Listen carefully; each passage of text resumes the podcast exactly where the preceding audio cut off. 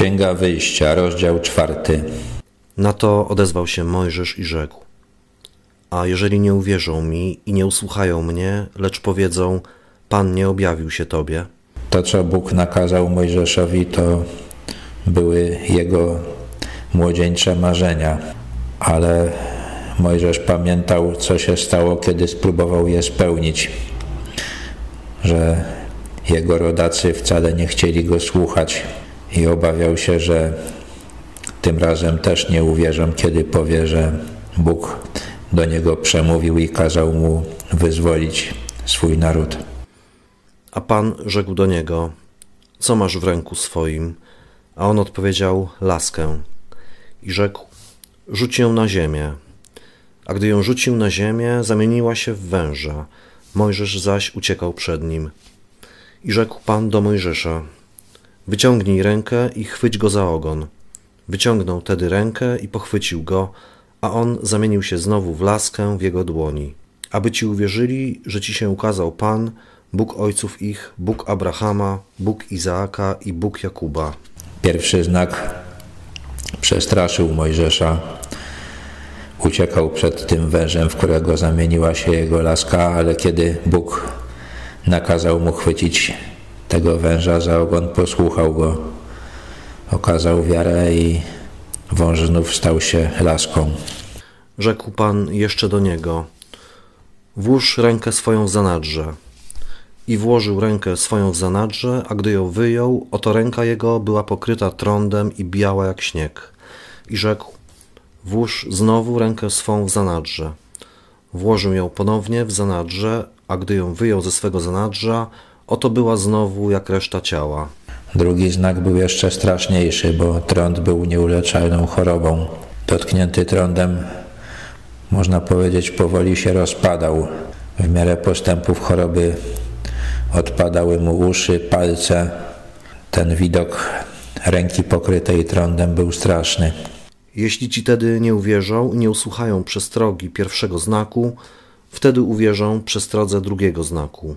Te znaki były i dowodami, że Bóg rzeczywiście dał Mojżeszowi takie zadanie, ale też przestrogą dla tych, którzy chcieliby go nie posłuchać. A jeśli nawet tym znakom nie uwierzą i nie usłuchają głosu Twego, zaczerpniesz wody z Nilu i wylejesz ją na ziemię. Wtedy woda, którą zaczerpniesz z Nilu, zamieni się na ziemi w krew. Trzeci znak był również bardzo groźny. Woda to życie. W tym klimacie ludzie no, doskonale zdawali sobie z tego sprawę.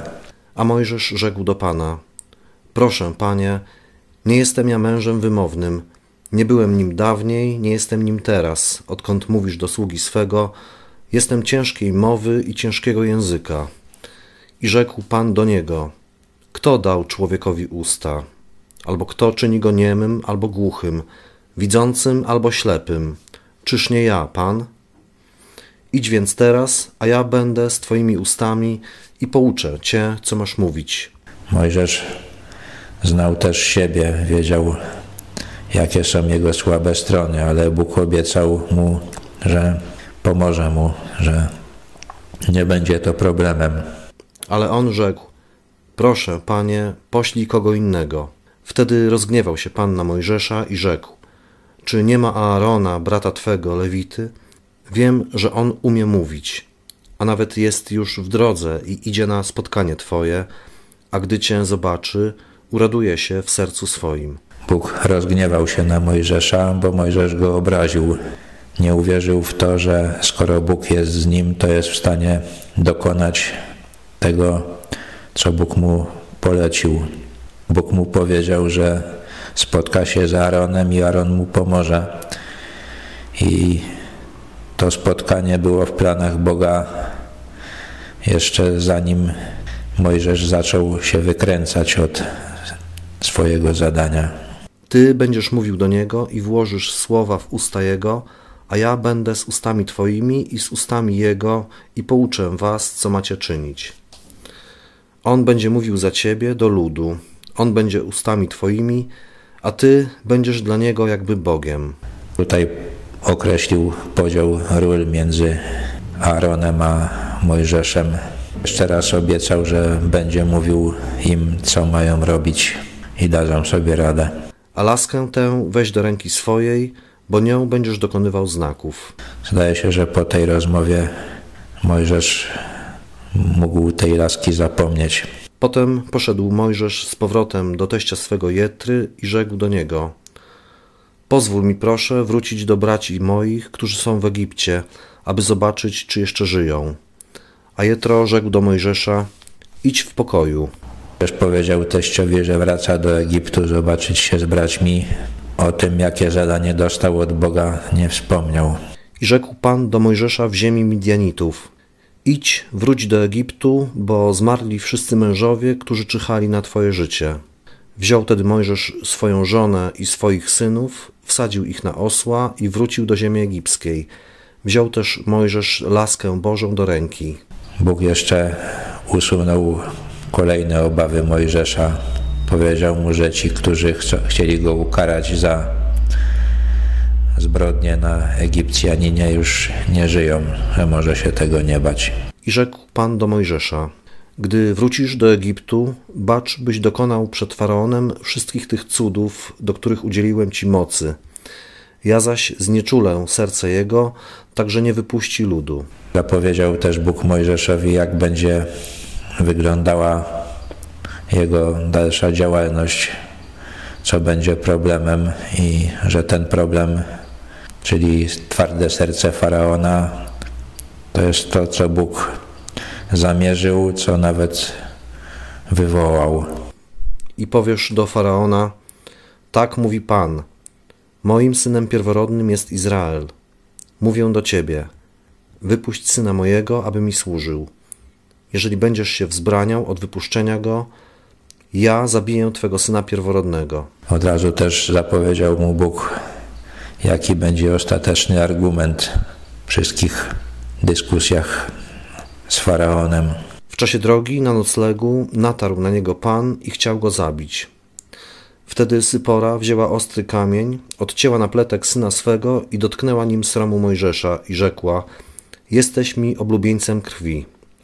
I zaniechał go. Wtedy ona rzekła: Oblubieńcem krwi przez obrzezanie. Mojżesz wiedział, że powinien obrzezać swojego syna, ale tego nie zrobił. A Bóg nie lubi powtarzać dwa razy. Żona uratowała męża w ostatniej chwili. Do Aarona zaś Pan rzekł: Wyjdź na pustynię na spotkanie Mojżesza. I poszedł i spotkał go przy górze Bożej i pocałował go. Mojżesz powtórzył Aaronowi wszystkie słowa Pana, który go posłał, i opowiedział mu o wszystkich znakach, których mu polecił dokonać. Potem poszedł Mojżesz z Aaronem i zebrali wszystkich starszych Izraela. Jak widać, Mo Mojżesz bardzo szybko przekonał Aarona, że rzeczywiście Bóg go posłał. Aaron zaś powtórzył wszystkie słowa, które Pan wypowiedział do Mojżesza, a ten dokonywał znaków na oczach ludu. I lud uwierzył. A gdy usłyszeli, że Pan ujął się za synami izraelskimi i że dojrzał ich niedole, pochylili głowy i oddali pokłon. Na razie wszystkie obawy Mojżesza okazały się płonne. Znaki zrobiły swoje. Jego rodacy uwierzyli, że rzeczywiście Bóg go posłał i trzeba go słuchać.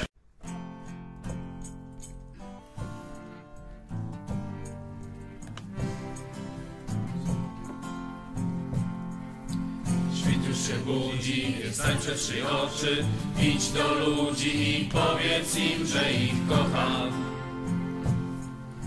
Słońce już wstało, ciepło wokoło, ludzie wokoło, więc powiedz im, że ich kocham.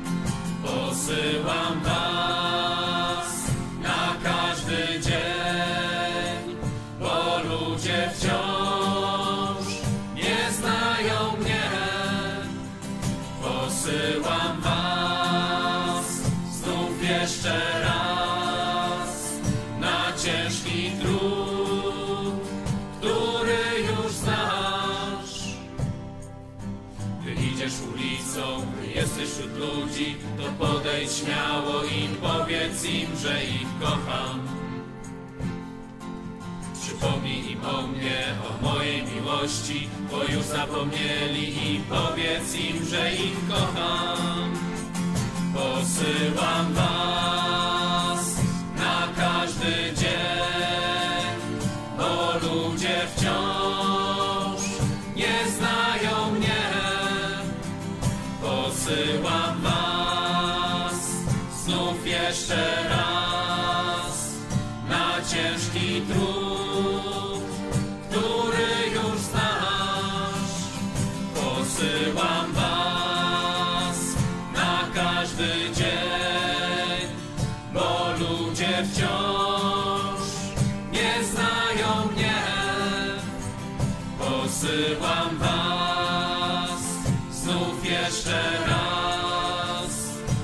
marches